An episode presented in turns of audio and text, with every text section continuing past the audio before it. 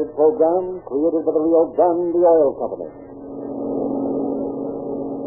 Los Angeles Police calling all cars, attention all cars, broadcast 124 regarding a murder in a haberdashery store on South Spring Street. Stand by for the quickness of. That's all.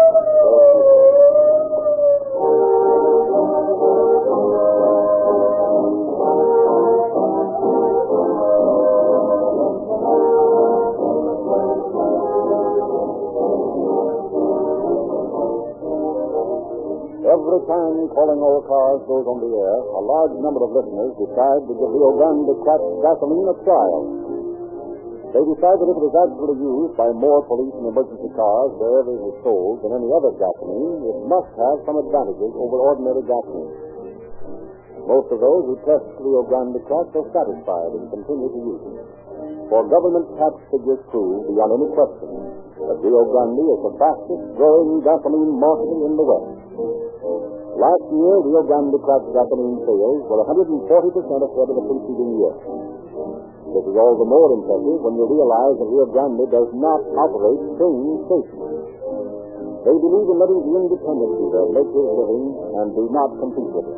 Therefore, every dealer who sells Rio Grande crack has voluntarily chosen this gasoline because he sincerely believes that it offers his customers a better value than any other brand. We ask you tonight to drive up to the next Rio Grande dealer and ask for Rio Grande crack, the gasoline that contains tetraethyl at no extra cost, and learn what we mean by police car performance in your own car.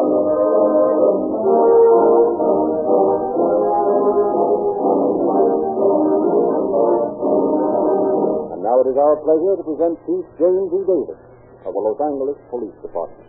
Chief Davis. Good evening, friends. You have heard much criticism of the so-called police complex.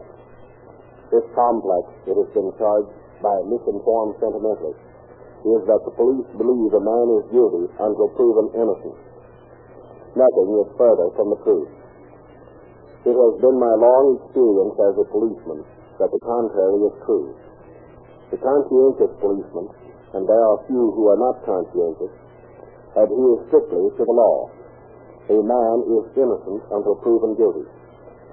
We would rather prove a man innocent a thousand times rather than to find one innocent man guilty and have him forced to pay penalty for a crime he did not commit. Tonight's dramatic story drives home what I am trying to impress upon you. It is a story of a tough, incorrigible, vicious man who, had he not been disclosed as a heinous killer after his first and last murder, might have started out on a reign of terror, horrible to contemplate. Tuffy Reed was a gangster, one of our first. But more than that, he was a narcotic user, and despite the fact that he was, in the jargon of the addict user, hopped up at the time that he committed the murder you are shortly to hear about, Tuffy Reed was a potential slayer.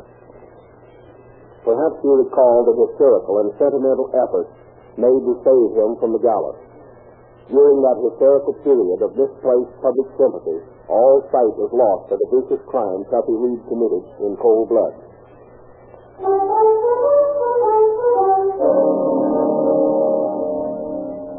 Our story opens on a November day several years ago when Detective Lieutenant P.J. Romero of the Los Angeles Police Department runs into a young Mexican of his acquaintance known as Marijuana Joe.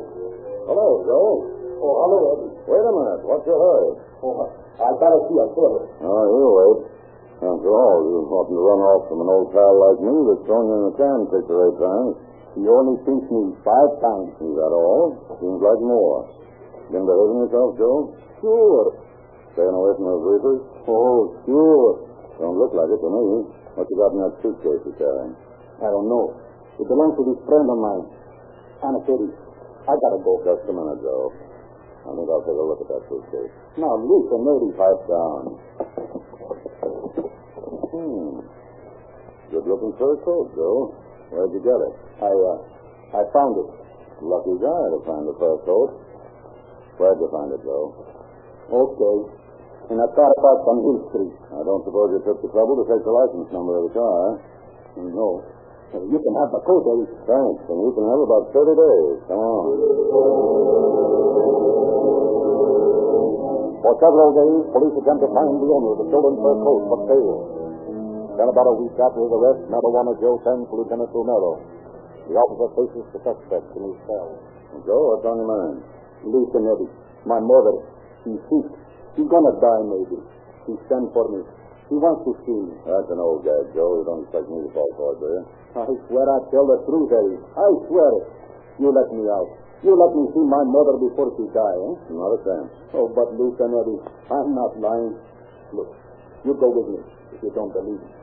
You let her see me, and, and then you bring me back. I'm afraid I can't do anything about it, Joe. Oh, sure you can if you want to. You don't look to me like the kind of guy that would keep a fellow from seeing his old mother before she dies. You won't do that, would you?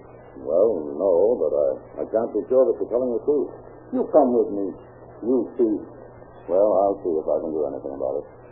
Eddie, if I ever get a chance to do you one good turn, and believe me, you count on me. You're the whitest copper I ever meet.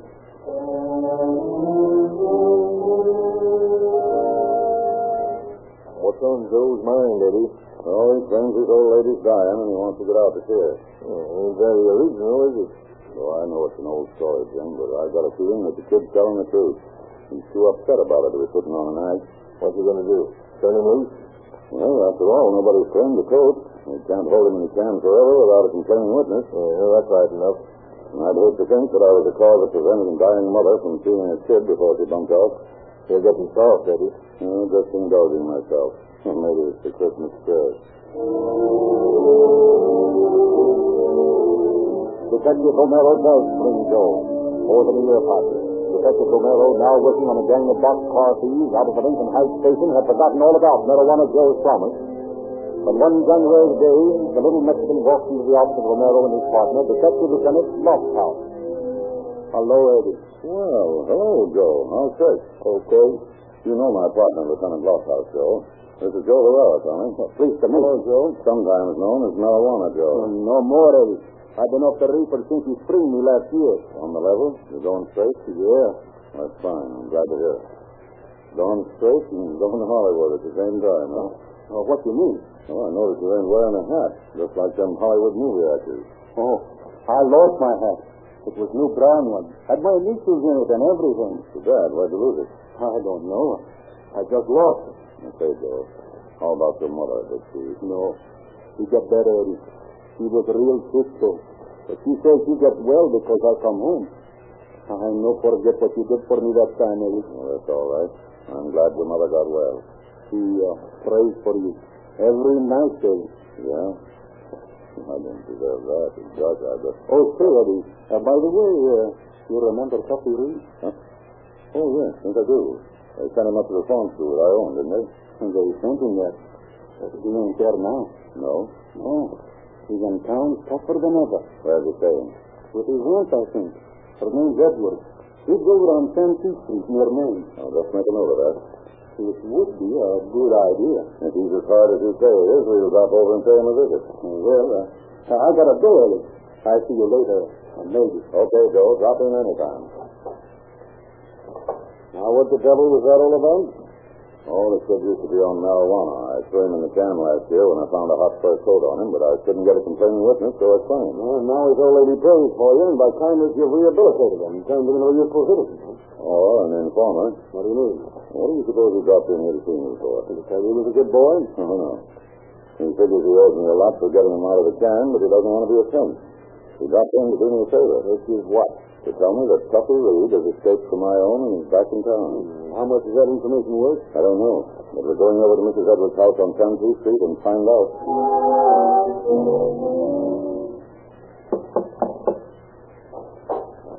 Yeah? Mrs. Edwards, Yeah. you're Clarence Reed Brown, aren't you? Yeah? We're police officers, and we dropped in to ask you about Clarence. Right. What do you want to know about him? He's not here. He's in the reform school. He's escaped from the reform school, Mrs. Edwards, and we understand that he's staying here with you. I said he wasn't here, didn't I? Well, we'll have to ask you to let us search the place for him. Well, all right. If you Give me time to get something on. I'm just getting dressed to go to town. Very well. I'll just be a minute. It on back, Tommy. This may be a stall to let him make a getaway. Okay.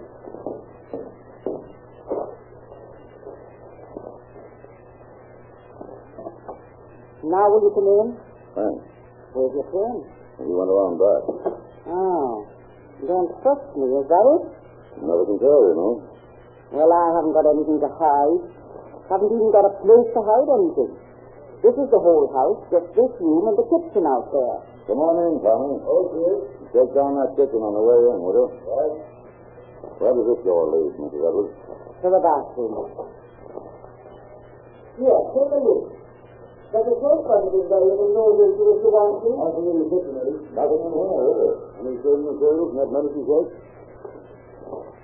No. There isn't here.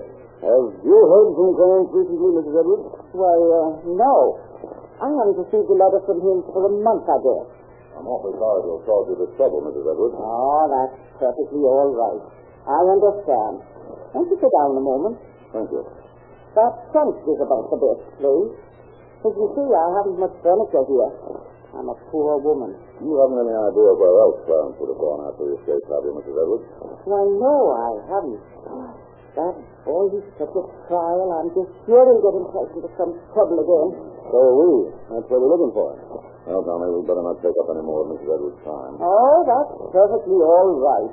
I'm enjoying your visit. Very much. Well, uh, our copper's going off in here, Mrs. Edwards. We've got to get back to headquarters. I hope you'll let us know if Clarence comes here. I certainly will. Good day, Mrs. Edwards. Good day. all right, now. You can come out of the trunk now. Boy, I guess it's freedom, huh, Andy? When did I tell the boys about those two dicks squatting right in the trunk I was hiding in? Convinced by Mrs. Edwards, the two detectives see that Marijuana Joe had given them a gun steer. However, the next day, Lieutenant Romero has occasion to remember his interview with the Mexican when he goes to the office to see the detective George J. Holmes to make a report on the case on which he is working. So that's the score today, Chief, and it looks as though we'll have the other three boxcar cooks in the can before the week starts. Fine work, Eddie. I'd be congratulated. Thanks, Chief. I'll keep you informed on the development. Okay. Hey, good-looking hat there on the table, Mark Evidence. Yeah, very brand new. What case is that from? Elfenbein murder. That's the only clue. Elfenbein, murder. That's a new one on me. Happened a couple of nights ago. Two young thugs walked into Elfenbein's store on Spring Street and held him up. And Elfenbein drew a pipe when the kid knocked him out and then shot him in cold blood. They took it on the land, but one of them lost his hat. Any luck tracing it? No. A label from a store in Santa Maria. The proprietor and doesn't remember anything about it except that he put the initials J.H. into the hatband for the kid he sold it to. Yes. Yes. That rings a bell somewhere. With you brown one. That's my initials in it. Joe Herrera, huh? Say, I know who Catholic is, Chief. You do? Sure, Joe Herrera. Marijuana Joe, we call him. He came by to see me the other day. Sent me off on a wild goose chase after Tuffy Reed. Said he'd been going straight. When I kidded him about not wearing a hat, he said he'd lost it. I'll bet that screwy Mexican got all hopped up on marijuana and bumped, bumped off Elfenbein. Hmm, sounds reasonable, Eddie. I think you'd better drop that boxcar uh, gang for a few days and get our new thing right away. Within an hour, Romero is questioning Marijuana Joe at headquarters. Joe, I thought you told me you were going straight and laying off the reefers. I am. Since when? Since you pinched me last year and let me go. Since last week, you mean, when you got all hopped up and went down on Spring Street and bumped off Sam Elfenbein. Dios mío, Romero. I didn't pull that beast. Tuffy Reed rubbed that guy up. Oh, so that's the reason you sent us on that wild goose chase after Tuffy. Trying to put the finger on him, huh? No, no, on the level. Listen, I tell you the truth of it. Well, Joe, we went over to Tuffy's aunt and we searched the joint, and Tuffy ain't there. Uh, that's what you think. Tuffy was hiding in that trunk you guys were sitting on. What? Sure. I see his brother today, and he told me all about it. He thinks it's very funny. Yeah, isn't it? But that doesn't get you out of it, Chief. One of the two birds that bumped off that storekeeper was described as swarthy skinned, and one of them left his hat. The hat he left was yours. Looks bad, though. Listen, I'm on the up and up with you. If I pull that job, you think I'd tell you I lost my hat? You think I even go near the police station? You can't tell what a guy'll do when he's been putting a gun around. I tell you, Eddie, I ain't took the reefer for a year. Looks like a pretty right case against you, Joe. Listen, Eddie, I think you were a friend of mine. Maybe I'm wrong. Sure, I'm a friend of yours, but two and two make four, you know. Yeah, and that case you cannot count as a pretty good. Now stop being so smart and listen to me, will you? Sure, I'll listen to you, but I don't promise to believe your story. Okay. But listen to it anyway, and it's true. I swear. You see, you cops are enough to make anybody go crazy. All right, Bill, let's have the story. All right, Bill, let's have the story. About a week before that murder, Tuffy, he comes over to murder. Tuffy, he comes over to my house and wants to stay all night. I don't want to, because I've been on the level, and I don't want to get mixed up with those smugs anymore. Tuffy, he get hard about it, and there was nothing I could do. Tuffy, he stayed a couple of nights, and when he leaves, what does a dirty bum do but he steal my new hat? Very neat so far. All right, don't believe me. If it makes you feel any better. Is that all there is to your alibi? No. The night of the murder, I run into Tuffy and a red-headed guy named Lawrence McMullen over on Bunker Hill. Uh, I say uh, to, to Tuffy about swiping my hat, and he, he say he, he got even he killed a man in a, in a haberdashery store. He say that he bumped me off too if I tell anybody. That's why I easy to you about Tuffy being in town. I was trying to do you a favor. And get off the hook yourself. Oh, why? You coppers are suspicious all the time. We can't afford to do anything else. Listen, there is easy way for me to get out of this. Yeah? What? There was witness at that shooting, wasn't there? Yeah, I think Elfenbein's brother was in the store. Okay.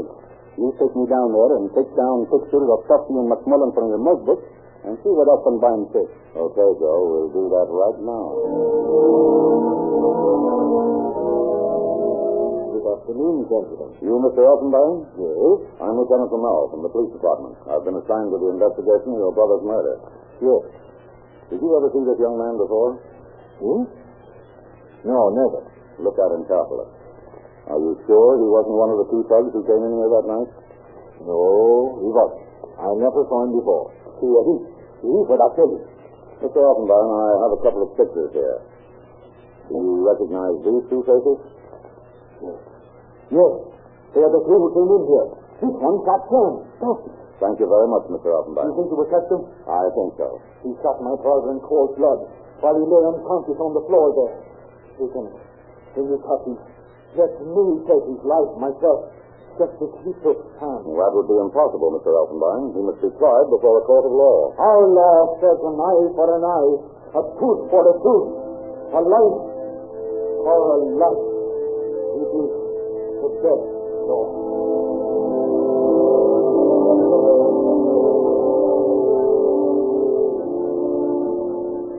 From the completely exonerated Marijuana Joe, Romero learns the address of a friend of Tuffy Reed, where the fugitive has been staying.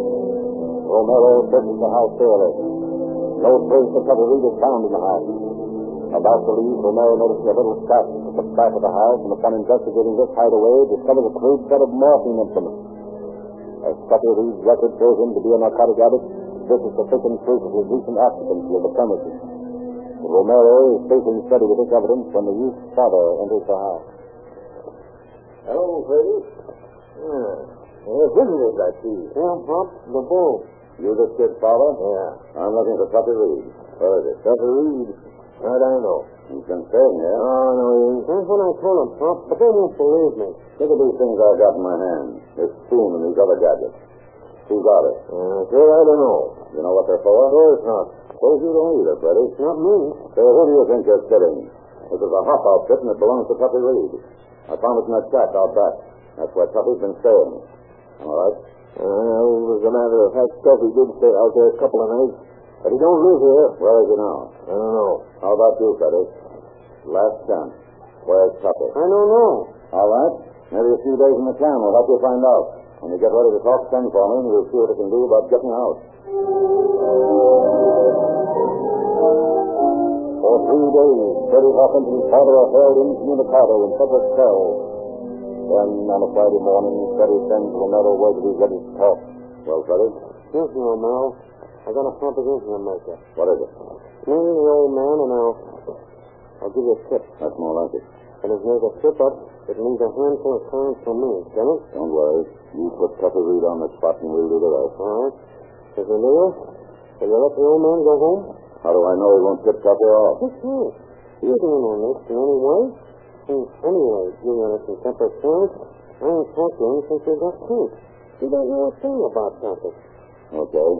The old man goes free. Now what to do? I want to meet with Tucker tomorrow. He's expecting me to bring him a deck of snow tomorrow afternoon. Where? At the old schoolhouse on the hill over the tunnel. What time? Ten o'clock. Well, let me tell you, Freddie. You're double crossing me. It's going to be plenty tough for This you. is on the level. You'll see tomorrow. And I'm telling you, you better be well heeled. That guy is just as tough as name. He can't stand a pinch, and he don't intend to be taken away. Next afternoon, promptly at 3 o'clock, the police car containing Romero, Hawkins, Captain Stein, and two other detectives cruises slowly by the school building. When are half a block past the building, Romero turns to Hawkins, who has remained slumped down in the back seat, almost out of sight. Well, I thought you said he'd be here. Who is there? That was him sitting on that retaining wall. Just this side of those poles. Well, why didn't you say so? Because I'm not ready to die yet. I don't want him to see me. Let me out of this car. You guys can go get tied up if you want to, but I want to get out. I done what you want me to. I put the finger it. All right, Sergeant. Pull around this next corner and stop. Okay. Wade, you get out here and keep Freddie from here. Yes, sir. Come on, Freddie. Okay, Sergeant. Swing around and go by the school building again. Yes, sir.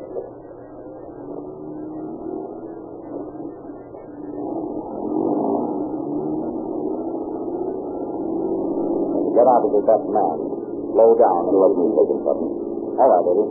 Hop out from the side and slow down. Get ready. Pick him up, Duffy. Why, you... Don't reach for no gun or I'll let you have it. It's like you got me. You didn't give me a chance.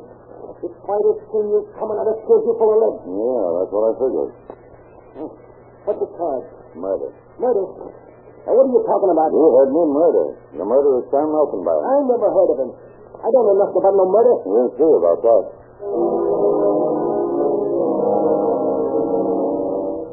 Oh, good afternoon, Lieutenant. Mr. Elfenbein, here's another young fellow I'd like to Well, that's him. He's the one that pointed my throat. You got me all wrong. My name's James Thomas. I've never been in this place before. Tuffy Reed, positively identified by the witness witnesses booked on a charge of murder. Questioned for days, he stubbornly denies his guilt, denies knowing Red McMullen, his partner in crime. Red McMullen's acquaintances are brought in and questioned. His hangouts are carefully watched, but weeks go by and nothing is heard or seen of him.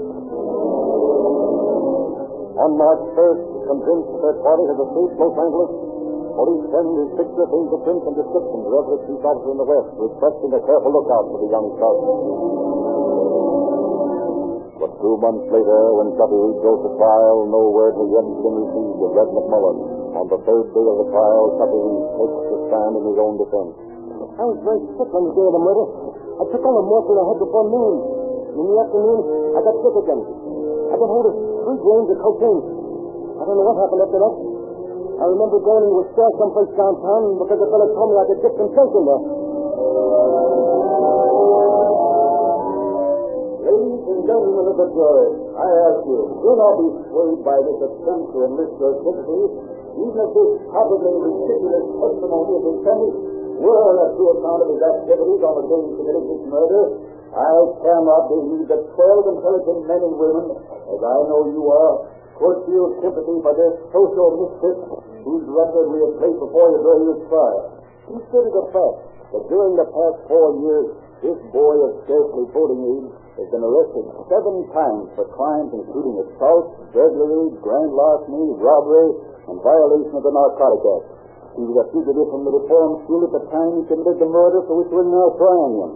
Whether he was or was not under the influence of narcotics at the time he shot and killed Sam Elfenbein, the fact remains that he did commit this murder. But he's a hopeless incorrigible by the law of the state of California and the consciences of our own hearts. He should be made to pay for his crime in full.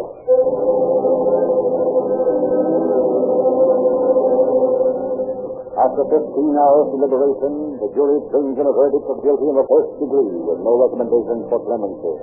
And the judge quickly sentences Tuffy Reed to die on the gallows.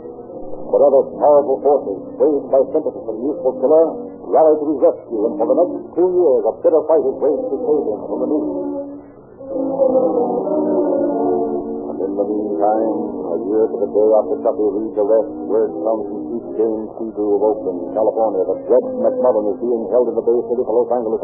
Lieutenant Romero promptly leaves for the north to take charge of the prisoner. Next day, as captive and captor sit in their drawing room on the Sunset Limited, Red McMullen shows everything at the talk. It was this way, Lieutenant. Tuffy and I was walking along Spring Street looking at the store window. And we got to this haberdashery store. Tuffy says, let's go in and pick up the joint. And I said, okay. Well, we went in. Everything went along fine until that guy grabbed Tuffy's arm. Then Tuffy swung on him and he went down out like a light. Tuffy leveled his gun at him and let him have it. He So nervous, I said. Yeah, with a gap in his hand. Then you scrammed, didn't you? Yeah, we took it in the land. He went one way, I went another. Oh, we, we met again an hour later. Uh, let me tell you something. If Tuffy Reed had kept his mouth shut, he'd be walking the streets today, and so would I. You know what that boy did? You tell me. He warned me he'd bump me off if I strode enough, and I promised I wouldn't. And 15 minutes later, we run into a young Mexican punk called Marijuana Joe. Seems like I have. Well, this Mexican was beefing about his hat. Seems Tuffy'd made it from him a couple of weeks before. And what does Tuffy tell him? That he lost it an hour ago in a store on Spring Street where he bumped the guy off. You try that? I knew that punk was hot. That's the reason I used the pistol in his case. Well, you can't blame him for buying save his own neck. Oh, I told I blamed Tuffy. Uh, look at this spot on him. I didn't bump off Elfenbein. I wouldn't kill no man no matter what the circumstances. It's just according to the law and guilty as Tuffy. Just about, Red. You've only got one thing in your favor. What's this? You've confessed. You won't swing for this job, and Tuffy will.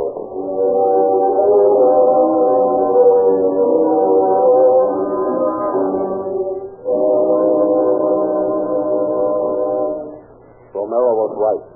Red McMullen, although he was found guilty of first degree murder, was sentenced to San Quentin Penitentiary for life. While Tuffy Reed, in spite of the attempts to save him, was hanged in the courtyard of State Prison on April 24, 1925, to the grim satisfaction of the murdered man's brother and the relief of thousands of citizens that there was one less public enemy. Thank you, Chief Davis. Ladies and gentlemen, these broadcasts prove that it does not pay to violate the law. But there is another law, a law which most motorists violate every day, and they pay dearly for each violation. Have you heard of the Sinclair law of lubrication? Automotive experts agree that the Sinclair Oil Company has discovered a law which is a solution to automotive problems. Every motorist who lives up to the Sinclair law of lubrication will reduce his motoring costs per mile and will avoid needless repair bills. Every Rio Grande cracked gasoline dealer is an authority on the Sinclair law of lubrication. And by quickly checking the degree of wear on your car, he can tell you exactly what grade of motor oil will make it operate most efficiently. He has an up-to-the-minute reference manual giving latest manufacturer's recommendations on exactly what oil or lubricant to use on every part of your car according to the number of miles you have driven. Now, for the first time, you can get a truly scientific lubrication service. The recommendations of your Rio Grande dealer are backed by the highest authority, the Sinclair Law of Lubrication. It costs you no more to get scientific Sinclair lubrication. So when you drive in tomorrow to fill up with Rio Grande cracked gasoline, ask your dealer about the Sinclair Law of Lubrication and how it can cut the cost of operating your car.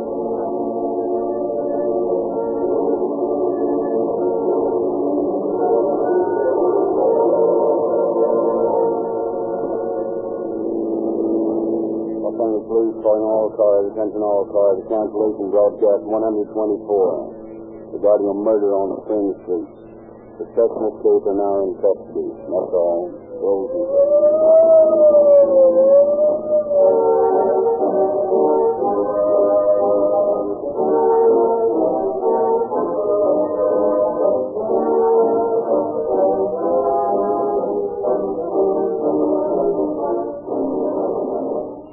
Narrator, Cedric Lindsley, bidding you good night for the Rio Grande Oil Company.